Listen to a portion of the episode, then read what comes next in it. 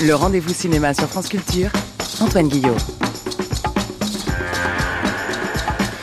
Silence, on tourne ce samedi dans Plan Large avec Cédric Kahn et Joachim Lafosse et aussi Sophie-Catherine Gallet.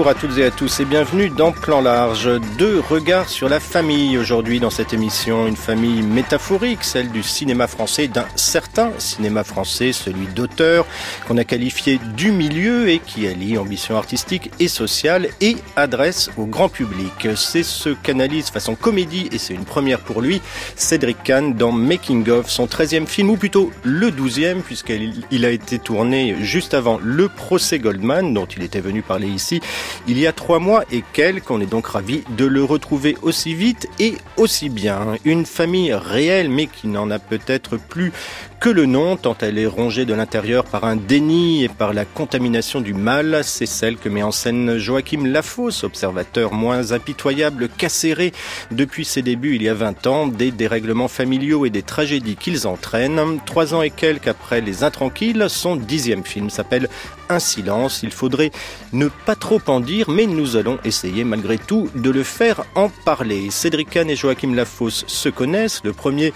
dans sa peau d'acteur pas toujours a joué pour le second, c'était en 2016 dans L'économie du couple et ils signent tous deux des films qui résonnent avec leur époque, que ce soit les interrogations sur la façon dont on fabrique les films en France ou, moins la libération, que la possibilité d'une écoute pour les victimes d'abus sexuels et sur lesquels Nolens Volens plane les ombres lointaines d'un François Truffaut et d'un Claude Chabrol.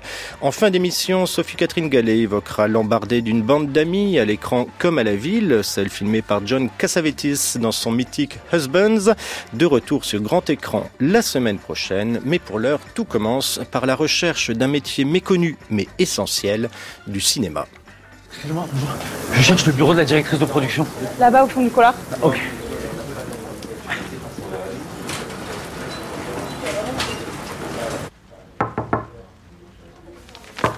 Ouais. Bonjour. Euh, pardon de vous déranger. Je. euh, voilà. J'habite dans la cité, juste en face. Je voulais vous donner ça. Je me suis inscrit comme figurant pour vous le donner. C'est mon, premier scénario. Je l'ai jamais fait. En fait, ce serait pour avoir votre avis de professionnel. Puis aussi, je- j'adore tous les films que vous avez fait. Je les ai tous vus. Donc voilà, j'aimerais bien, si vous pouvez me dire ce que vous en pensez. J'ai mis mon numéro de téléphone dessus. Euh, merci beaucoup. Pardon. Au revoir. D'où il sort celui-là? Bah, à son costume, je dirais qu'il fait un vigile. Pourquoi vous avez pas pris un mec comme ça pour faire le making-of L'autre, c'est une vraie catastrophe. Mais arrête avec ça, de toute façon, les making-of, on s'en fout, personne les regarde. Oui, bah on espère qu'il se trouvera tout de même quelques spectateurs euh, pour venir voir ce making-of là. Bonjour Cédric Kahn. Un jeune homme qui rêve de faire du cinéma et cherche euh, d'une manière ou d'une autre à entrouvrir la porte euh, qui lui en donnerait l'accès. Et un cinéaste à rien fatigué et dépressif. Il y a deux Cédric Kahn euh, dans cette scène et dans la peau de, de Stéphane Crépon et de Denis Podalides. Le pire et le meilleur. Euh, oui, oui, c'est vrai. Je me suis un peu dédoublé dans les deux personnages. Disons qu'il y a celui que j'ai été, euh, celui que je, un peu plus celui que je suis maintenant, mais celui que j'ai été, je désespère pas de le redevenir. Et comment on fait pour le redevenir, ce jeune homme qui essaye de rentrer dans le monde du Bah, cinéma il faut protéger le- l'enfant et l'adolescent plein de rêves qui est en soi, et le ménager, le choyer, et voilà, le, le- le garder le plus vivant possible.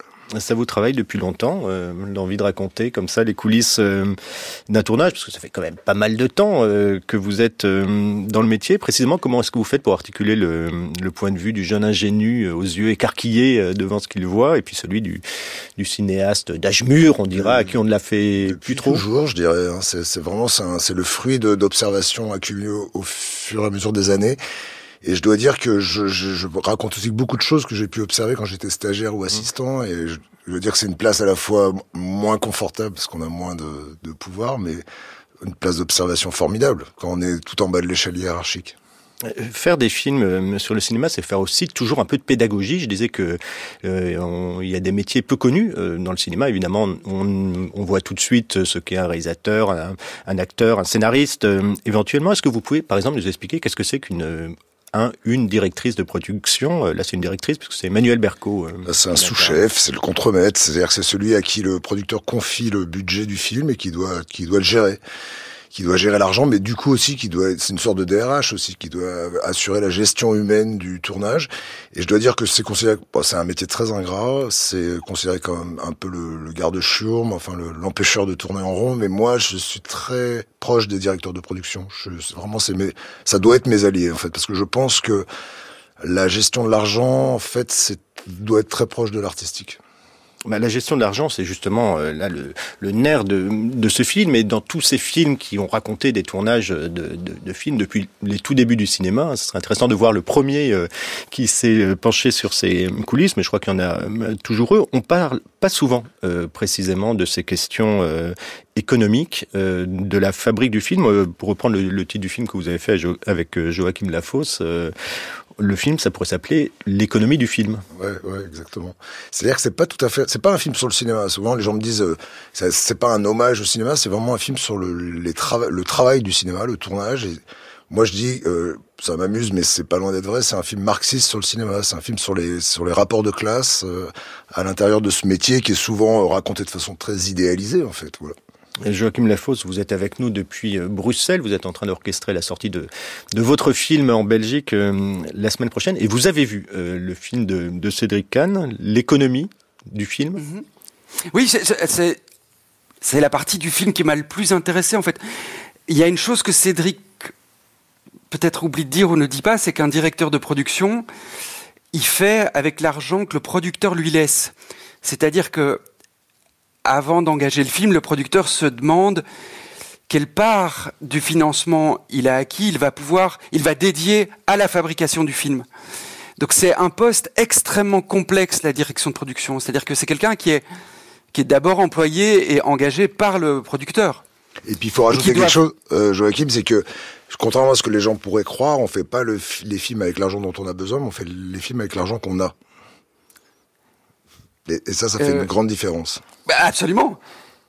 Euh, alors, cette histoire économique, euh, évidemment, redouble avec, enfin, est mise en abîme. On ne sait pas trop qu'est-ce qui est l'abîme de quoi avec le tournage du film dans le film, puisque c'est l'histoire d'une d'ouvriers d'une usine en, en, faillite qui veulent la reprendre pour se mettre en autogestion manière de dire, vous l'avez dit, film marxiste, euh, Cédric Kahn, que le cinéma, c'est un rapport de classe à l'intérieur même de sa fabrication. Oui, bien sûr. Il y, a, il y, a, une hiérarchie très violente dans le cinéma et il y a, il y a beaucoup de strates sociales. Il y a aussi un, un c'est un microcosme. C'est pas beaucoup de gens avec des écarts de salaire euh, absolument colossaux.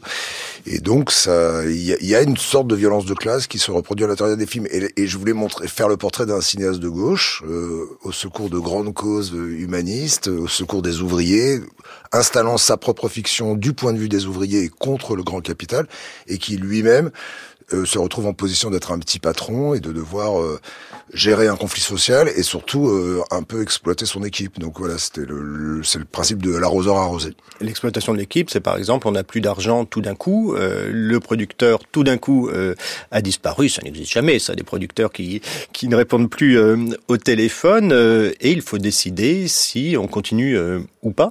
Oui, on demande aux gens de travailler gratos et ce qui est au nom de l'art. Alors ça, pose aussi cette question-là, c'est au nom de la création, euh, que ce qu'on que ce qu'on peut euh, demander aux gens. Et pour moi, c'est la scène clé du film, c'est cette fameuse scène où on réunit toute l'équipe. Donc c'est une analogie avec les grandes réunions des ouvriers syndicales, et on demande à l'équipe, mais vraiment en toute impunité, euh, de, de finir le, le travail gratuitement, et l'équipe se rebelle. Joachim Lafosse, comment est-ce qu'on se sent dans cette peau de petit patron, euh, qui est celle de, de réalisateur sur un film euh, c'est à moi que vous posiez la question Oui, c'est vous, Joachim. Ah oui, excusez-moi. Oui, excusez-moi. euh, Jusqu'à preuve du contraire. Non, mais que, de, nouveau, il y a, y a, une. Je trouve que Cédric est dur avec lui-même parce que euh, il est surtout laissé très seul par, euh, par la production et par le producteur qui répond plus. Donc c'est, il est obligé pour tenir son film de, de, de prendre une place qui normalement ne devrait pas être la sienne. Cédric Kahn Non, oui, oui et non, mais parce que je pense que c'est ça la particularité du cinéma, c'est que c'est une, une hydre à deux têtes. En fait, il y a, y a, un double commandement, celui du producteur et du réalisateur, mais le réalisateur est quand même un complice passif du producteur. Alors, s'il n'y avait que les réalisateurs et les producteurs, tout irait bien, mais il y a aussi des comédiens.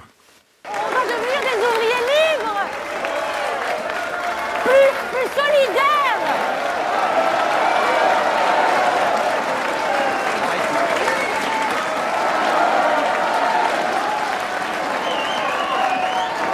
Coupez C'est n'importe quoi là. C'est quoi ce Pourquoi délire, tu là coupes Pourquoi tu coupes C'était super Parce que tout le monde On improvise n'a pas là. fini la prise là Non, non, non. On n'improvise pas du tout. Quelqu'un a scénario, pas- s'il vous plaît enfin, je te Ça n'a aucun Tu peux me passer ton scénario, s'il te plaît Non, c'est impossible. On n'improvise pas du tout. Alain, regarde, on je- exactement ce qui est Non, mais écrit. attends, Zadia, on va pas commencer à lire le texte, c'est pas la Bible non plus. Non, mais franchement, on n'est pas homo près, c'est même pas ce que je dis là. D'accord, c'est- pas la Bible, mais moi je te dis que c'était très bien. Non, c'est pas très bien. La seule chose qui est très bien, c'est Mansour, voilà, qui a des trucs super cool à dire. Mais franchement, Nadia, quand elle prend le lead, je crois pas une seconde. Mais attends, on a fait des dizaines de on était d'accord. Ça fonctionne ça. Mais c'est pas les lectures là, on est dans le, le vrai site, on est dans la vraie usine avec les vrais ouvriers, on est sapés comme eux, et moi je suis dans l'intérieur. Pour moi, c'est du réel, euh, Simon. hein. Euh, c'est pas, c'est pas de, c'est pas du chiquet ce que je suis en train de te faire. Moi, je- mon personnage, c'est un connard. C'est un connard. Voilà, je suis un connard qui engueule tout le monde, et je suis désolé, Jeff. Je ne te fais pas honneur du tout. Là. Bon, tu veux quoi exactement Hein? Tu veux que je te cadre tout le temps? Tu veux être tout seul dans le plan? C'est ça que tu veux? C'est- Ce n'est pas un truc d'égo là que je suis en train de te faire. bien sûr, Non, bien ça sûr. n'a rien à voir. Je suis à 100% dans ton film. Je le vis de l'intérieur depuis le début ton film. Bon, d'accord alors si t'es H24 à penser à mon film, tu saurais que c'est une histoire collective, que tout le monde compte et que tu dois laisser exister les autres personnages, oui ou non? Tu peux pas me dire ça à moi. C'est moi qui te parle de, Si, de- je de te le collectif. Et le réel, excuse-moi, oui, d'accord, mais bon, on fait du cinéma là. Faut embarquer les gens. Hein, faut embarquer le public. Et là, pour l'instant, moi, je suis pas embarqué. Vous êtes embarqué, vous? Dites-le. Vous êtes le public. Vous êtes embarqué. Oui, on est tout à fait embarqué. Euh, ça pourrait être Vincent Lindon sur le tournage d'un film de Stéphane Brisé. Là, c'est Jonathan Cohen euh, sur celui de Denis Podalides, ou plutôt euh, Alain, euh, comme il s'appelle, sur celui de Simon. Le rapport de force, ça peut se jouer aussi entre un, un cinéaste et un acteur qui va parfois tenter de prendre le pouvoir euh, sur le plateau, qui va se mettre l'équipe dans la poche. Ça arrive à des cinéastes débutants. Frédéric Socher en avait fait un livre, euh, main basse sur le film. Euh, Mais ça peut arriver aussi à des chevronnés. C'est quelque chose que vous avez observé ou subi vous-même, euh, Cédric On va pas donner de nom. faut faire le distinguo entre comédien et star. hein. Mmh. Euh, donc effectivement, la star, euh, homme ou femme, est un troisième pouvoir en fait. Euh, toujours dans ce- cette idée capitaliste en fait, puisqu'il représente le capital, puisque souvent le film est financé sur lui. Donc euh, oui, il, y a une- il peut y avoir une tentation chez la star de prendre le pouvoir, surtout si le si c'est un peu mou en face, si le réalisateur ou le producteur sont, sont un peu défaits. La question, est-ce que ça m'est arrivé? Est-ce que vous l'avez observé euh, puisque, Oui, oui, bah, Ou est-ce que ça vous est arrivé Bien sûr, bien sûr, Oui, bien sûr. Oui, tout, tout ça, tout ça à la fois. Tout est vrai. Ouais. Et Et, je- et ça m'est arrivé et j'ai pu l'observer quand je Mm. joue comme acteur dans d'autres films. Joachim Lafosse, euh, vous, vous aviez fait un film vous aussi sur un tournage de film. C'était votre premier film, Ça rend heureux. Euh, alors là, c'était un jeune cinéaste qui essayait de faire, faire un film. Et même question, co- comment ça se joue les rapports de force sur un tournage entre entre le réalisateur et la star Euh, Comment est-ce qu'on gère la, la, la part que prend le, le, le grand acteur qui est Rappelons-le, puisqu'on parlait de questions économiques, souvent beaucoup mieux payé aussi que n'importe qui d'autre sur le tournage, réalisateur compris. C'est curieux parce que je crois Marine Karmitz, j'ai lu ça il y a quelques années, euh, dit qu'il faut jamais qu'un acteur soit mieux payé que le réalisateur.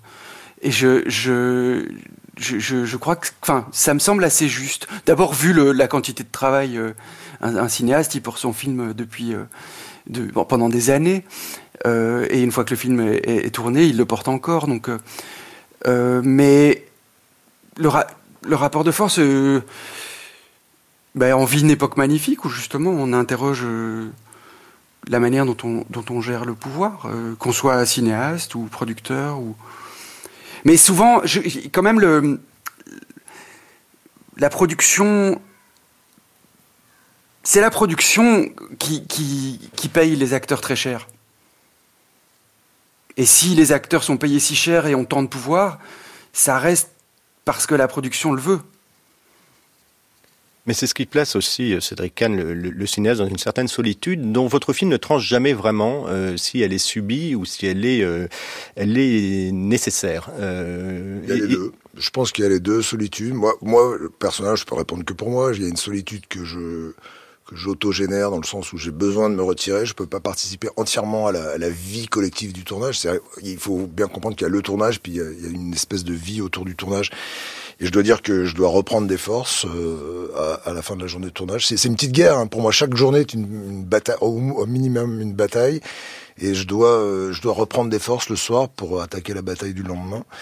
Et puis il y a une solitude euh, artistique, c'est-à-dire qu'il y a quand même un, il y a- beaucoup de paroles autour d'un réalisateur. On, lui dit beaucoup, tu devrais faire ça, et si on faisait ça, ça serait beaucoup mieux et tout ça. Mais il y a quand même un endroit de, décision et de conviction qui doit rester euh, personnel. Et il faut pas se dé- désunir en fait. Il faut rester euh, très concentré. Enfin voilà, c'est- vraiment une concentration dans dans la cohue, dans, le- dans la meute. Et, euh, et puis il y a aussi quand même un, formidable sentiment d'être entouré et porté aussi. hein. Enfin, je, je, je veux dire, c'est une, c'est, une double énergie, donc il faut, faut, faut, gar- faut, faut, il y a de l'introspection. C'est ça qui est compliqué, c'est que finalement, mettre en scène, faire du cinéma, ça demande des, des qualités un peu contraires. Il faut être à la fois dur et sensible, et il faut être à la fois euh, seul et, et, et avec les autres. Et ce double sentiment, en fait, vous le mettez en scène en permanence. Euh, je ne sais pas si c'est parce que vous C'est avez. pour ça que je peux pas trancher. Mais oui, C'est mais parce que je- précisément. Je, pense que c'est une tension entre tout ça. Et je ne sais pas si c'est parce que vous avez écrit ce, ce film en même temps que vous faisiez le procès Goldman, qui est un grand film euh, sur la dialectique. euh, le film Making of est tout aussi dialectique. Vous, ce sont des couples dialectiques. C'est cinéaste, producteur, producteur, distributeur, art, argent, euh, Star, jeune actrice. sta- star actrice, euh, star réalisateur, star jeune actrice. euh, vous avez pensé en permanence cette, cette articulation comme ça dialectique? Non, mais disons que je, pense que c'est ce que je, je suis en fait profondément. C'est-à-dire que quand quelqu'un prend la parole, ça m'intéresse de, de, de croire en sa parole. Et donc euh, oui, probablement c'est la, la confrontation de points de vue qui m'intéresse et pas de donner à raison aux uns ou aux autres. ouais. C'est un hasard si plusieurs des, des rôles du film sont tenus par des cinéastes qui sont des acteurs ou des acteurs qui sont des, cinéastes. Il y a Xavier Beauvois, il y a Valérie Donzelli, il y a Emmanuel Berco. Vous auriez pu jouer dedans aussi. Euh, ouais, euh, je dirais que inconsciemment euh, c'est un hasard euh, inconsciemment c'est peut-être pas un hasard, mais que consciemment c'est un hasard. Exactement l'inverse de ce que je voulais dire. Euh, non, je les prends parce que c'est des gens dont j'aime le jeu et que me semble qu'ils vont être les meilleurs ou les plus crédibles à, à l'endroit du rôle que je leur propose. Et après, c'est vrai que j'aime bien la compagnie des, des, des cinéastes, hommes ou femmes. C'est voilà, c'est il y a une sorte de fraternité. Je je me sens bien avec eux sur un plateau, mais je peux aussi me sentir très bien avec beaucoup de comédiens. Enfin voilà, il n'y a pas de Il n'y a pas d'eux. Il y a pas, non, mais il y a pas de, je, vraiment, il y a pas de priorité. Je ne dis pas, je vais prendre un maximum de cinéastes. Mais en tout cas, ça se passe très bien. Ce sont des bons partenaires. De... Bizarrement, c'est, c'est des gens qui sont très respectueux du périmètre du metteur en scène. Joachim Lafosse, vous qui avez fait tourner un, un, Bah, un- je- un cinéaste, acteur à Attention, 16 heures, à 16 heures attention à ce que perdu. Cédric Kahn dans l'économie du je, je couple. le, je le dis et je le redis, je, je dois une grande partie de l'économie du couple, couple à, la, à la justesse de Cédric, mais pas, pas, que, le jeu, pas que son jeu d'acteur, aussi euh, à la manière dont il m'a aidé à réécrire le film, dont il a tiré le film vers le haut. Je, ça a été... euh, je, je sais que peut-être ce que j'ai observé un peu, c'est qu'en tant qu'acteur, il pouvait avoir peur, mais, mais en même temps, il était dans une générosité, une loyauté euh, qui, qui, qui est magnifique. Je, je, je, confirme. Moi, je crois en effet que c'est agréable de travailler avec des gens qui, qui savent peut-être un peu euh, ce que ça représente, au fond. Oui, et puis c'est agréable de sentir que, par exemple, quand je travaille, avec- quand j'ai un réalisateur sur le plateau, je sais pas si tu as ressenti ça, Joachim, c'est que j'ai l'impression qu'il me comprend effectivement. Voilà, que je Oui. peux, je peux aller me lui parler de tout en fait. Mhm. Oui. Vous, Tout con- à fait. vous, vous- vous confirmez. Euh, euh, comme toutes les comédies, euh, Cédric Kahn, ça pourrait être un drame. Euh, votre film, il y, a un grand débat dans l'histoire du film, c'est l'action du happy end. Je, à un moment, je me suis posé la question d'appeler le film Happy End d'ailleurs. Et le réalisateur, Simon, ne veut pas transiger face à des, des financeurs qui estiment que s'il n'y a pas de happy end, le public n'ira jamais voir le, le film. Et ce tournage, ça pourrait se terminer dans une catastrophe totale. On ne dira pas comment euh, ça se termine, mais enfin, ça se termine quand même plutôt bien. Vous êtes posé la question euh, de comment terminer ce film. Est-ce qu'on allait vers le désastre ou parce que vous, vous avez peut-être réussi toujours à vous en sortir avec vos, avec vos propres films, euh, il fallait pas céder à cette facilité-là? Non, mais j'ai aussi observé qu'on s'en sort toujours. hein. Il y a beaucoup de tensions autour des tournages, mais c'est aussi une façon de rendre hommage aux, aux gens qui font les films, les équipes techniques et les producteurs, les acteurs. C'est que on va au bout, hein. Même si on se déteste, même si euh, c'est horriblement conflictuel. Il y, a, il y a- il y a quand même une loyauté envers le film, en tout cas. Et alors, c'était, je crois, c'est vraiment la première fois que vous faites une vraie, vraie franche, euh, franche comédie. Ce qui est intéressant, c'est que vous avez monté le film avec quelqu'un que vous connaissez bien, euh, qui est Yann Dedé, euh, auprès de qui vous avez euh, commencé comme, euh, comme stagiaire. Là, on retrouve le, le, le jeune cinéaste, pas encore que vous étiez à l'époque, qui lui non plus n'est pas un grand spécialiste de la, de la comédie. Alors, com- comment ça se passe pour monter un film qui, en plus, Là, on a galéré. à trois registres différents. Il y a le film, le film dans le film, le film sur le film dans le film. Il y a trois formats euh, d'images. Ouais, ouais, il a fallu qu'on s'éduque tous les deux, en fait. On, qu'on comprenne comment ça marche, comme on dit, quoi. on a bossé, quoi, parce que c'est vrai qu'on est, on est ni l'un ni l'autre, vraiment, on n'était pas dans notre terrain de jeu favori. Donc il, fallait déjà bon, que scénaristiquement tout ça tienne, mais il fallait aussi trouver trouver le tempo. Pas, par exemple, il y avait des choses qui étaient très drôles au tournage, très drôles au rush, mais qui une fois montées ne marchaient pas. Enfin voilà, il, il- il- je- ce que j'ai pu observer, c'est qu'il faut quand même vraiment respecter le scénario, être très très proche des situations, et puis être très rigoureux sur le rythme. Donc on- voilà, on, on s'est attelé au travail. On, a- on a été humble. Yann Dedé, rappelons-le, puisqu'il est un peu du métier euh, lui aussi, c'était euh, le monteur de La Nuit américaine. Il jouait Oui. son propre rôle dedans avec Martine Barraquet, l'autre monteuse euh, du film. Ouais, lui, il, il, il pensait beaucoup à la nuit américaine quand on montait le film, et il était, c'était émouvant pour lui. ouais. Alors chez vous, c'est pas Georges Delru qui signe la musique, c'est Hector Berlioz. Euh, Pourquoi Roméo et Juliette comme musique de ce film? Bah, par rapport aux, aux deux jeunes, ça, marchait bien. C'est un instrumental, donc ça permettait d'avoir une, une, une co- cohésion musicale, mais en, en- avec des thèmes très variés. Voilà, donc comme le film a beaucoup de, de couleurs différentes et de tons différents, ça marchait bien.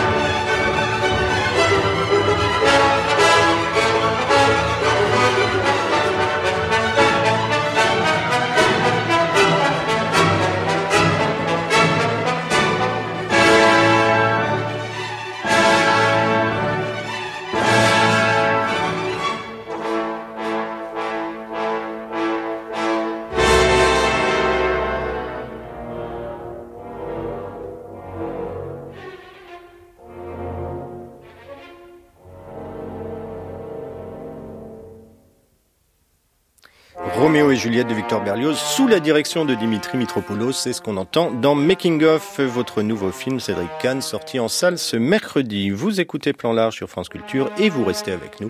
Cédric Kahn, c'est d'autres coulisses que nous allons explorer à présent, celles pas toujours reluisantes, d'une famille bien comme il faut, en apparence en tout cas. Hier soir, avant d'aller chez son père, il était où? Avec moi, à l'hôtel? Monsieur Scar savait où vous étiez?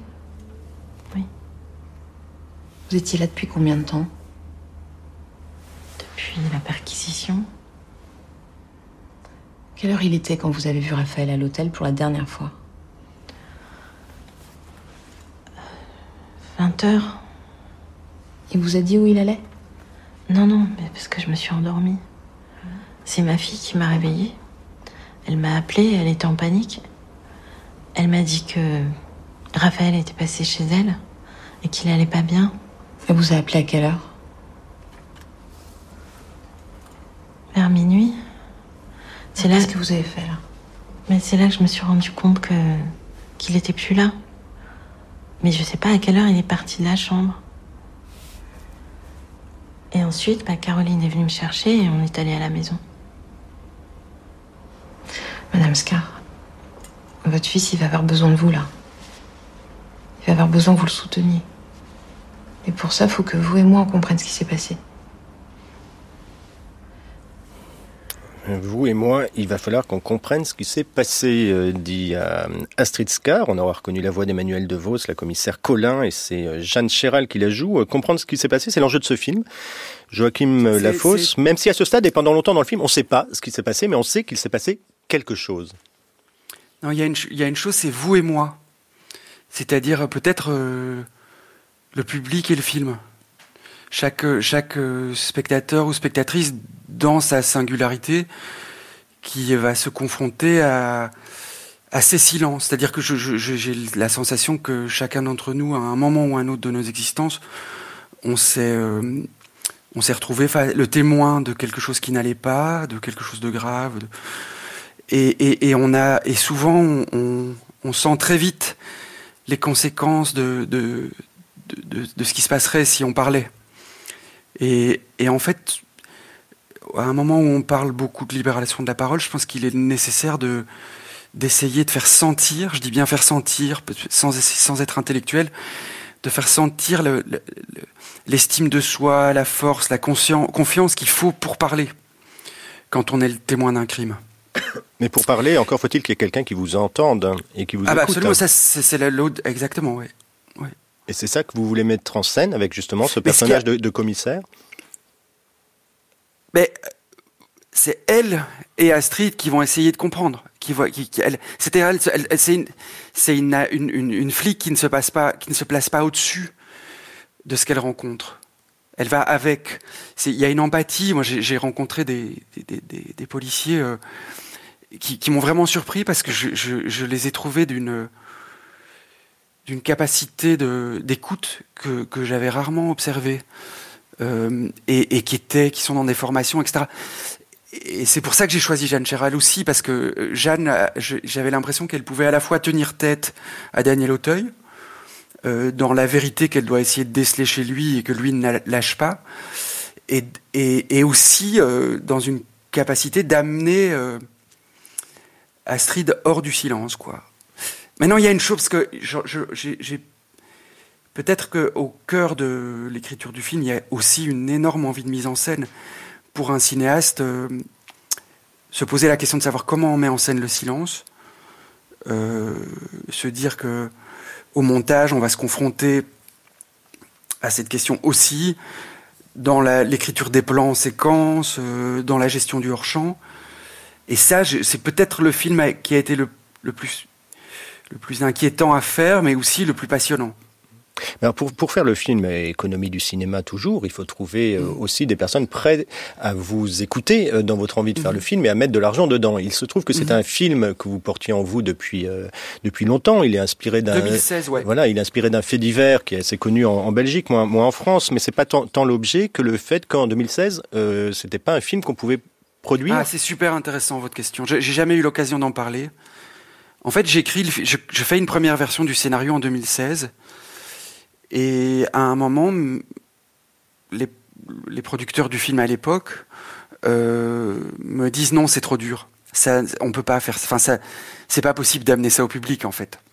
Les gens ne vont pas suivre. Et, euh, d'ailleurs, et du coup, euh, je, je vais tourner, continuer. Et puis continuer un film qui a été très très très très difficile, euh, qui n'a pas été tout, pas tout à fait pris la forme que je souhaitais. Donc après, je suis allé trouver d'autres producteurs à qui j'ai essayé de, enfin j'ai fait lire euh, la version en question et qui et eux m'ont dit mais écoute peut-être qu'on veut bien le faire avec toi mais pas comme premier film.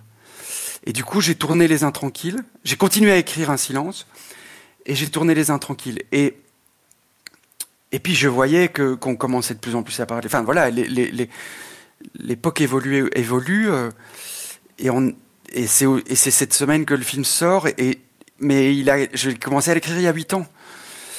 Donc euh, et on parlait pas de enfin MeToo n'était pas si présent que ça, la libération de la parole, elle n'était pas aussi puissante. euh, Et puis, il a fallu le courage de ses producteurs, et je dirais aussi le, courage des acteurs.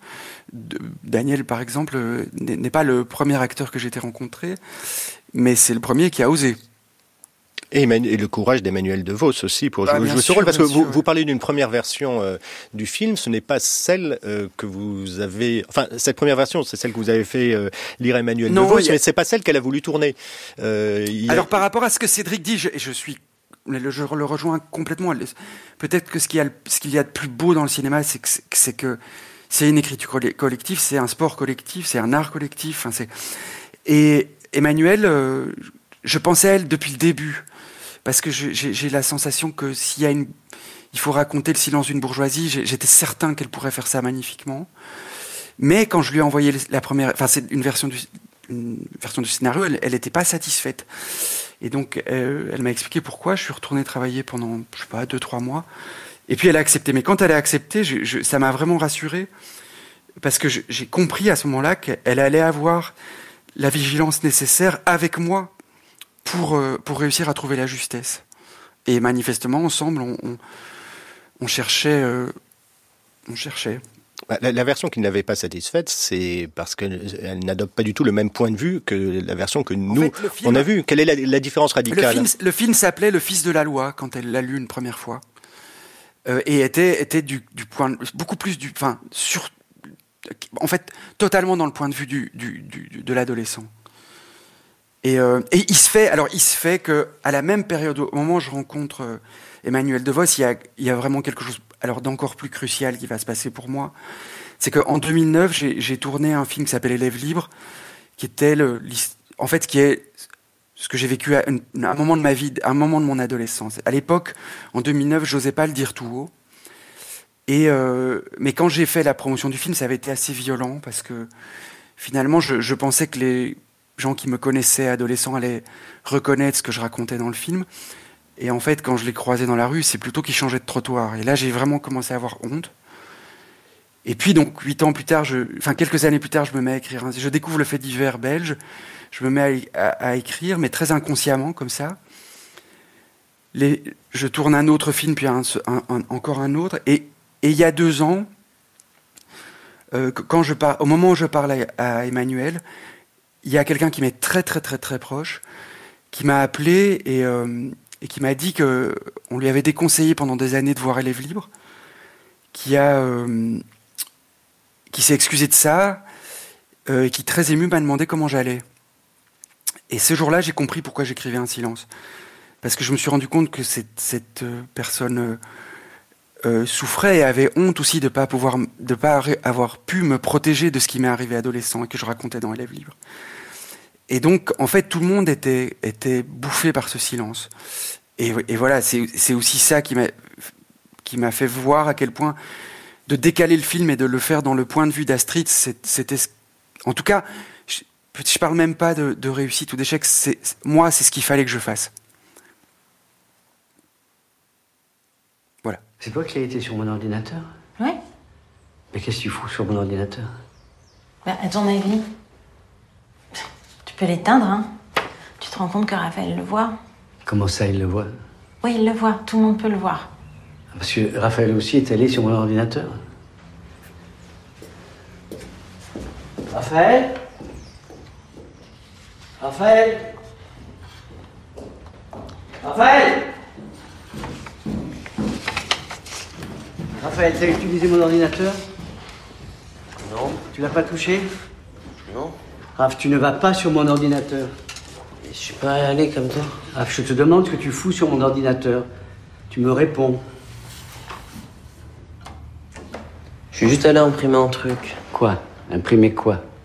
Un truc pour l'école. Mais tu fais ça sur ton ordi, tu vas pas dans mon bureau. Ouais, je sais, mais je sais pas, c'était plus facile. J'ai pas réfléchi. T'as regardé les images? Non. T'as pas regardé les images? Non. Ah, Raphaël, je veux pas que tu vois les images de l'enquête. euh, T'as pas à voir ça. Ouais, je sais, j'ai rien vu, t'inquiète. Non, je veux pas que tu vois ça. Je veux pas que tu vois ces horreurs. C'est trop dur.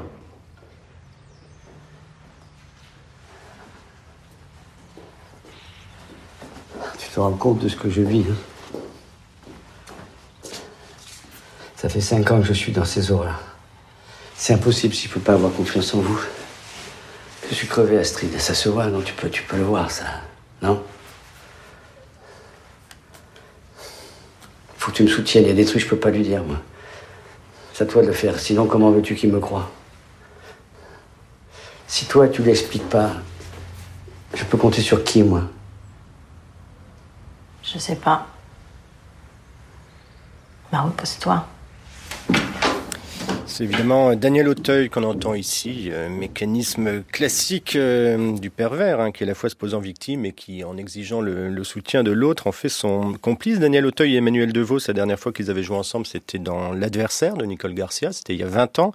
Euh, il y jouait euh, un autre euh, sacré monstre, inspiré de Jean-Claude Roman, qui avait tué, euh, rappelons-le, toute sa famille, après leur avoir, euh, lui avoir fait croire pendant des années qu'il était médecin. Une histoire euh, qui aurait peut-être pu vous inspirer aussi, Joachim Lafosse. Euh, on prend en tout cas un acteur comme Daniel Auteuil, on le prend aussi chargé de toute une filmographie, de toute une Ah oui. persona, d'une mythologie. Euh, On peut penser à son rôle dans Caché aussi de, Mhm.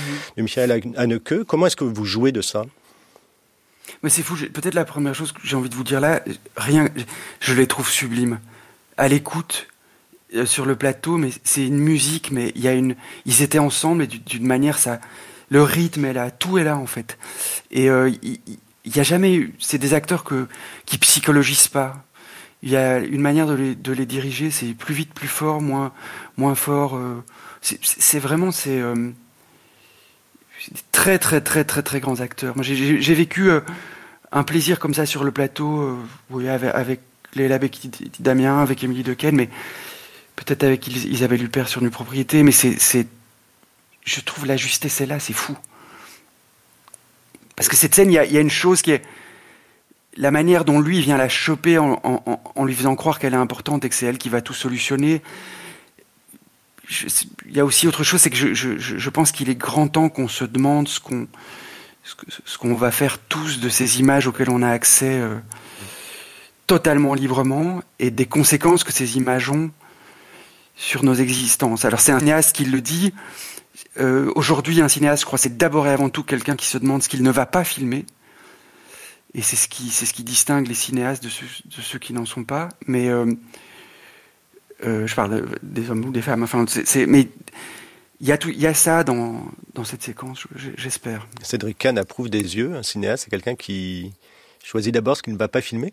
Je ne pourrais pas formuler comme ça, mais ouais, ouais, c'est intéressant. En tout cas, euh, quoi qu'on raconte, on peut jamais tout raconter. Donc, euh, ouais, ouais, c'est le, ce que- ce qu'on choisit de faire émerger, ouais, c'est, c'est, c'est, c'est beaucoup. Alors, cette musicalité dont vous parlez, euh, Joachim Lafosse, c'est c'est quelque chose que vous travaillez précisément. Vous avez une méthode de, de- de travail très particulier. euh, Vous avez très particulière. Pardon, vous avez euh, réussi à obtenir ça de vos producteurs, c'est d'avoir vos Alors, euh, comédiens aussi stars soient-ils, 15 jours avant, sur le plateau, dans les décors, pour répéter. Exactement. Et ça, c'est, ça rejoint aussi le sujet de Cédric, c'est-à-dire que c'est hors de que- je ne veux plus partir sur un plateau sans être préparé. Je, je- euh, en en rigolant avec euh, avec Emmanuel et Daniel, euh, à la fin des dix jours de répétition, on s'est dit mais ça devrait être obligatoire en fait. Envoyer des gens sur un plateau euh, sans avoir eu l'occasion- de chercher, d'explorer, de tester la scène. Bon, moi, mes films le permettent parce que j'écris des huis clos et que et qu'il y a peu de décors. Mais je, me demande, Cédric, est-ce que pour euh, le Goldmine, est-ce que vous avez fait des répétitions? Non, mais moi, la seule fois où j'ai fait une semaine de répétition avant de tourner, c'est pour ton film, que j'ai trouvé une expérience euh, extraordinaire aussi parce que on arrive nous, les comédiens, en avance sur l'équipe en fait. On n'a pas cette, cette peur d'avoir tout à coup 40 regards sur soi. On est, on a déjà établi une complicité avec le personnage et le metteur en scène et euh, surtout on a pris l'espace. C'est-à-dire que répéter une semaine, euh, parce que sur l'économie du coup, je sais pas si tu as pu le faire sur les autres films, on a répété dans le décor, donc donc c'était vraiment notre C'est espace. film-là que et- je le fais tout le temps. et voilà, et la caméra venait venait s'immiscer après. Euh, euh, toutes mes expériences d'acteur, les tout est installé quand j'arrive. C'est-à-dire qu'on me dit tu vas d'un point A à un point B, il y a aucune possibilité. Et il faut quand même comprendre qu'un acteur c'est avant tout un corps dans un espace, donc euh, il n'y a pas de possibilité de prendre l'espace. Donc ça c'est. Et moi, en te copiant, j'essaie sur chaque film d'organiser, euh, mais ne serait-ce qu'une journée de répétition, et je, n'arrive jamais à avoir les acteurs disponibles. Mais une mise en scène, c'est aussi euh, ça, un corps dans un espace. Est-ce que c'est à ce moment-là, euh, pour, Pour moi, vous, c'est surtout ça. que- Je- que- D'ailleurs, d'ailleurs, je juge toujours les acteurs à leur façon de se déplacer. C'est-à-dire euh, cette façon qu'ils ont de s'asseoir au bon moment sur la bonne réplique ou d'aller chercher à l'opposé de la pièce un objet. Je trouve qu'un acteur qui sait se déplacer, euh, c'est comme un chat, quoi. C'est comme un animal. C'est, pour moi, c'est, c'est essentiel, bien avant le texte et bien avant le- les intentions psychologiques. Joachim Lafosse? Non, puis que- quand on se confronte à, au fond, au silence du fait divers qui m'a inspiré le film et, à Astrid, et au silence d'Astrid, euh, il s'agit de, trouver la juste place par rapport à la caméra. Il s'agit de. Emmanuel euh, sentait ça avec nous aussi. Mais ça lui est arrivé de me dire, je crois pas que la caméra est au bon endroit. Mais c'est des sensations, ça rejoint ce que Cédric vient de dire. La manière dont on, on occupe un espace, ça fait aussi un film. Euh, et, la, et, et, la manière dont la caméra euh, est positionnée, euh, ça, modifie tout et ça modifie aussi le jeu d'acteur. Donc d'avoir des répétitions avec un directeur photo qui nous accompagne et qui, pendant qu'on répète, fait des propositions, explore la scène, c'est des choses qu'on peut pas faire sur un tournage quand il y a 30 personnes et qu'on calcule le, le, le- le- la masse salariale à l'heure quoi. Ne- il y a une contradiction là, entre l'artiste qui cherche, qui doute, et, et puis la, et puis l'obligation de rentabilité qui est, qui est un principe de réalité. Mais on reste des artistes Euh, et, et c'est pour ça que les, les spectateurs viennent, ils viennent quand même voir euh, une, une subjectivité. C'est ça qu'ils viennent chercher dans un film. Donc il faut, il faut pouvoir la, la déployer, la, la- déployer comme cinéaste. Et, les répétitions, ça, ça permet ça. Mais une subjectivité qui ne s'affiche pas euh, forcément euh, dans, dans ce film. euh, vous disiez tout à l'heure, euh, être cinéaste, c'est choisir ce qu'on ne filme pas, c'est aussi euh, choisir ce qu'on montre de sa présence euh, ou pas. Et votre mise en scène est très discrète euh, dans, dans ce film. euh, elle est très euh, classique. On- Oui. c'est- Il y, a, il y a quand même un un vœu de chasteté. C'est c'est là, c'est- c'est là que je Non, parlais de alors- dimension chabrolienne dans votre film, moins dans le, la cruauté du portrait d'une famille bourgeoise que dans cette façon de retourner à un classicisme du cinéma. Mais il y a, il y a une sobriété obligatoire et il est hors de question d'être impudique.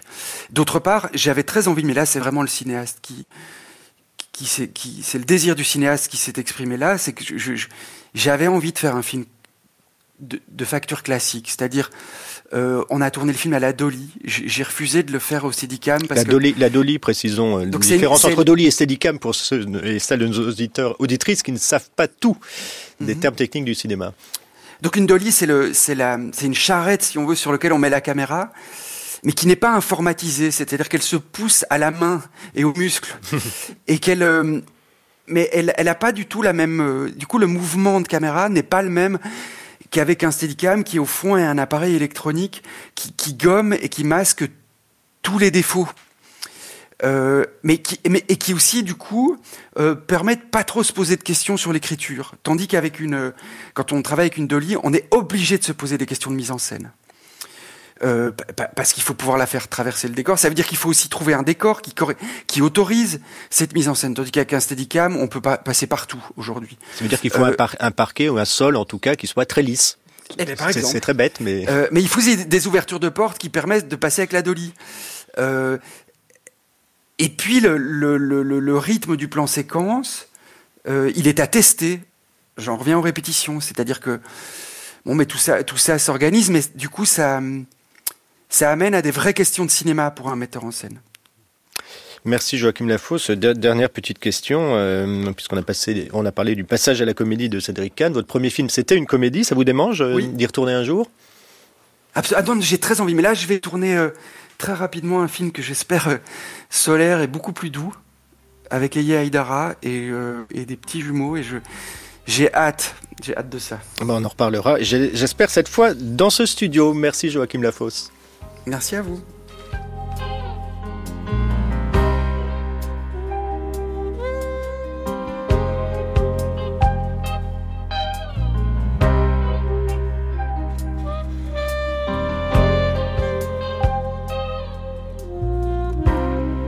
On se regarde tous avec indifférence.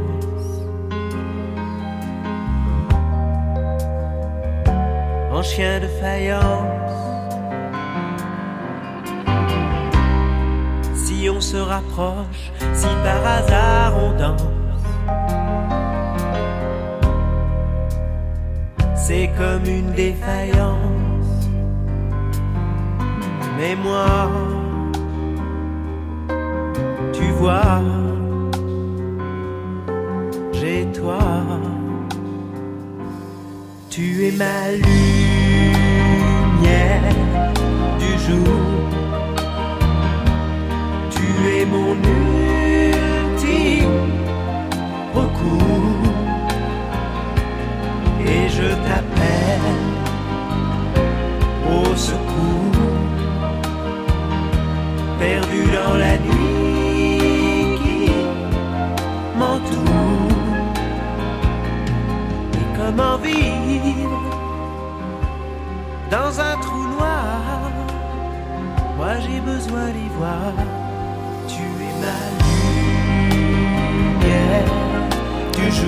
Beau moment de danse dans le film de Joachim Lafosse euh, sur cette lumière du jour de Michel Berger. Un silence est sorti en salle lui aussi ce mercredi comme Making of. Vous écoutez France Culture et dans Plan Large on ouvre euh, comme chaque samedi le journal du cinéma avec encore quelques autres sorties et ressorties de cette semaine. Je m'appelle Katie. Incorrect. You have to pick a French name. Céline Dion? No. Chanel? No. Beyoncé. Nie można już być świętą, to lepiej być potępioną. Tu es prêt à apprendre n'importe quoi? Même la sorcellerie Je peux te pardonner si tu me ramènes la princesse changeante. Sorry. I like you. I want to get to know you. But you just won't let me. And I don't know what to do. It's confusing. Bon. Tu m'en veux vraiment? Oui. Tu m'aimes plus alors? Non. Enfin, ça dépend. Ça dépend de quoi? Patrick, I, I've only spent ten thousand pounds in the last month. Last year it was the dogs, and this year it's the garden. I just can't keep up. Do you think I go to work every day? Patrick? No, Sandra, you listen to me. Би дөнгөцөө улсын олимпиад орно гэж танд хэлж байгаа сте. Тэгээд хүн шиг ажилд ороод зөндөөх цалиаваад таныг стажик гэж жаргааш тээжээ.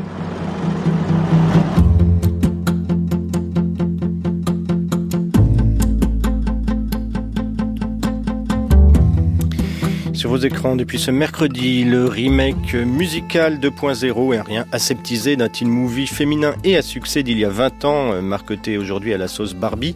C'est Mean Girls, Lolita malgré moi de Samantha Jane et Arturo Pérez Jr., euh, mais sous haut contrôle de l'autrice d'origine euh, Tina Fey. Beaucoup plus sulfureux, des nonnes possédées par le diable et un exorciste provoqué sexuellement par la mère supérieure du couvent, c'est Mère Jeanne des Anges, la première version, beaucoup plus austère que les diables de Ken Russell, de l'affaire des possédés de Loudun par le polonais Jedrzej Kavalerowicz, euh, qui en 1961, malgré son prix du jury au Festival de Cannes, avait ulcéré aussi bien Moscou que le Vatican et qui revient en salle en version restaurée. Beaucoup plus familial, le théâtre d'ombre euh, des contes en silhouette de Michel Oslo revient également avec Ivan Tsarevitch et la princesse changeante, compte toujours ce qui peuple l'imaginaire d'une no-life d'une ville portuaire de l'Oregon avec une Daisy Ridley euh, loin, très loin de son rôle de Skywalker Jr. euh, dans les récents Star Wars.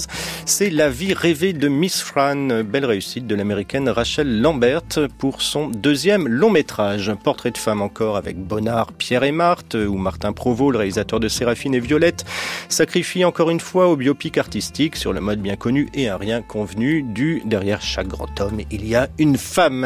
L'apprivoisement mutuel d'une petite fille orpheline de mère et de son père jusque-là totalement absent, c'est Scrapper de Charlotte Reagan, emblématique d'un nouveau cinéma anglais. Il est filmé d'ailleurs par Molly Manning Walker, la réalisatrice de How to Have Sex, euh, euh, emblématique aussi d'un certain académisme du cinéma indépendant anglo-saxon. Et enfin, déjà un peu vu aussi dans sa forme et son récit, celui d'un success movie d'un adolescent déshérité mais surdoué qui partage toutefois une, une vision inédite des faubourgs miséreux d'Oulan-Bator. C'est Si seulement je pouvais hiberner, premier film de la cinéaste mongole Zoliargal pour Evdash, un film soutenu par France Culture. Quelques annonces encore pour signaler de belles rétrospectives à la Cinémathèque de Toulouse qui fête ses 60 ans le mois prochain. Jusqu'à la mi-mars, on y représente l'intelligence artificielle et on y filme des sorties d'usines. À la Cinémathèque de Grenoble, c'est jusqu'à mai le corps dans tous ses états avec une rétrospective Le corps apprivoisé l'éphémère. Et puis à Paris, à la Fondation Jérôme Sédou-Paté, c'est l'âge d'or du cinéma muet allemand que vous pouvez découvrir ou redécouvrir dans une programmation inspirée du livre culte de Lotte Eisner, L'écran démoniaque.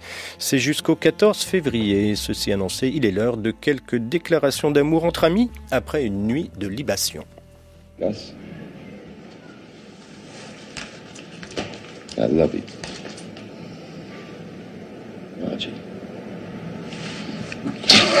Don't do that to me, I'll kill you. Could kiss ah! no!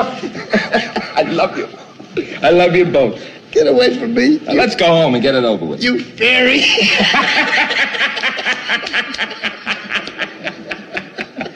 fairy! Harry.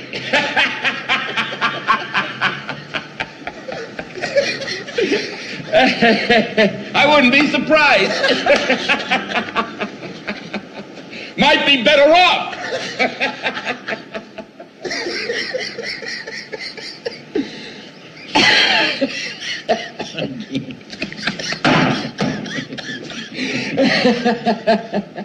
You're amazing. you are amazing. I know. What do you want us to do? You want us to go home with you?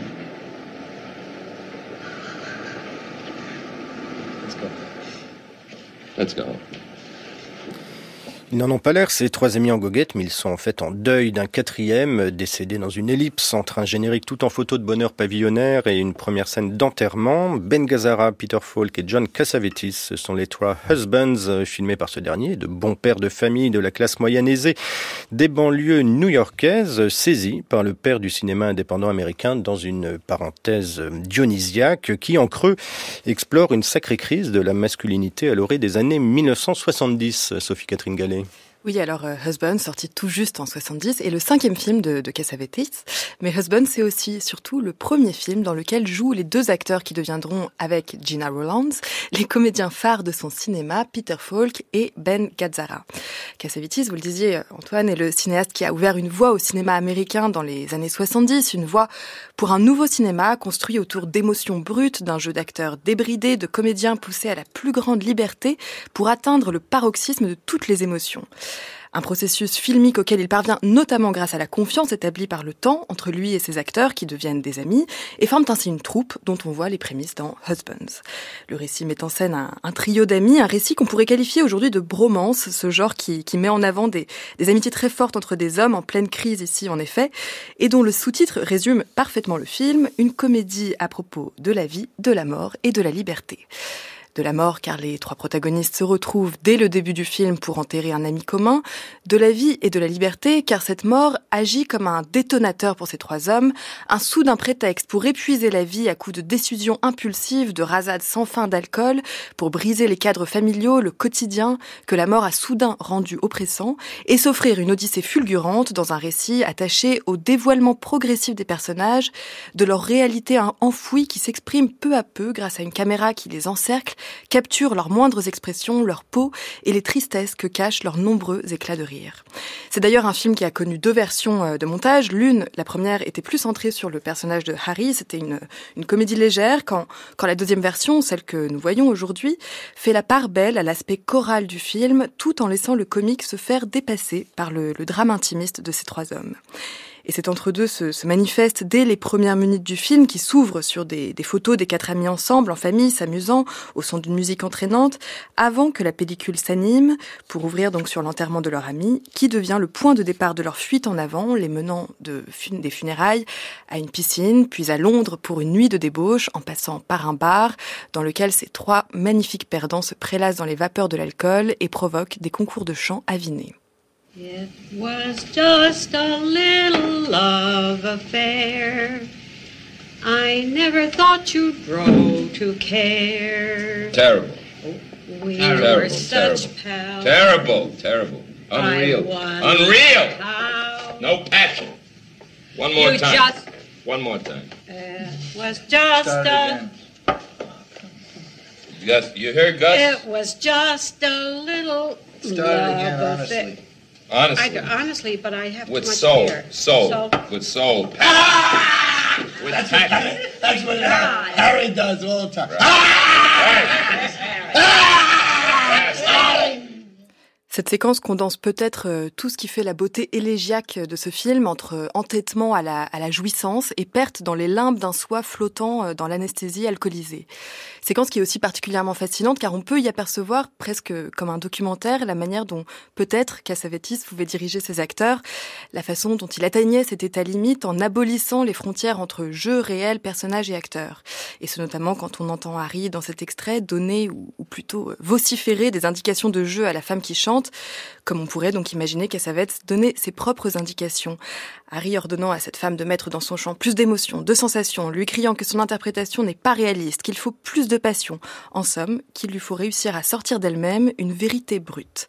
Scène qui contribue à flouter la frontière entre le réel et la fiction et se déroule dans une atmosphère de brumes et de clair-obscur, caméra vissée au visage, aux gestes des protagonistes, au corps de ces hommes débraillés, attablés autour d'une orgie de bouteilles. Peu à peu, cette, cette séquence se transforme ainsi en une peinture psychologique d'un groupe d'hommes qui deviennent, au fil de la soirée, relativement peu sympathiques, harcelant cette femme comme ils en harcèleront d'autres dans la suite de leur périple alcoolisé à Londres. Car finalement, c'est la violence, déjà présente dès le début du film, qui prend le dessus et se débride peu à peu. Une violence qui trouve son apogée dans leur nuit à Londres, où la frustration d'une vie qu'ils ont plus subie que choisie, la furie tapée en ces hommes, dégoupillés par le deuil, se transforme en corps à corps dans les chambres d'hôtel avec des femmes tout juste rencontrées, corps à corps où toutes les émotions se mêlent, de la rage à la tentative de prise de pouvoir, face à des femmes qui agissent comme des révélateurs de leur impuissance émotionnelle. Trois anti-héros donc, enveloppés par une caméra captant les mouvements à la volée et une mise en scène offrant quelques rares échappées en extérieur comme autant de bribes de respiration qui rendent le cadre d'autant plus étouffant et offrent la vérité nue des émotions uniquement racontées par les corps. Le retour au bercail, on s'en doute, sera plus amer que doux. Un retour auquel Harry ne se plie pas cependant, puisque lui, contrairement à, ses deux amis, prolongera son échappée, laissant le, spectateur sur une, une fin ouverte et un questionnement. La liberté se trouve-t-elle dans le confort retrouvé de la vie familiale ou dans l'échappée éternelle sur les routes? À nous de choisir. About an hour ago, and it's going right through my head. Wherever I may roam, on land or sea or foam, you can always hear me singing this song. Show me the way to go home. Old King Cole was a merry old soul, and a merry old soul was he. He called for his wine, and he called for his pipe, and he called for his fiddlers three. When they'd had a high old time, all the whole night through. What was it that King Cole said, and his fiddlers too? Show me the way to go home. I'm tired and I want to go to bed. I had a little drink about an hour ago, and it's gone right to my head. Wherever I may roam, on land or sea or foam, you can always hear me singing this song. Show me the way to go home. Buying drinks, a lot of ginks gathered in a swell cafe. A Scotchman who had quite a few was feeling rather gay. He kept drinking with each guy as the hours fled. When it came his time to buy, he stepped up and said, Merci Sophie Catherine Gallet. Husbands de John Cassavetes ressort en salle en version restaurée mercredi prochain. Euh, plan large, c'est fini pour aujourd'hui. À la prise de son, Élise Le. L'émission a été préparée par Anne-Vanessa Prévost et réalisée par Anne-Laure Chanel.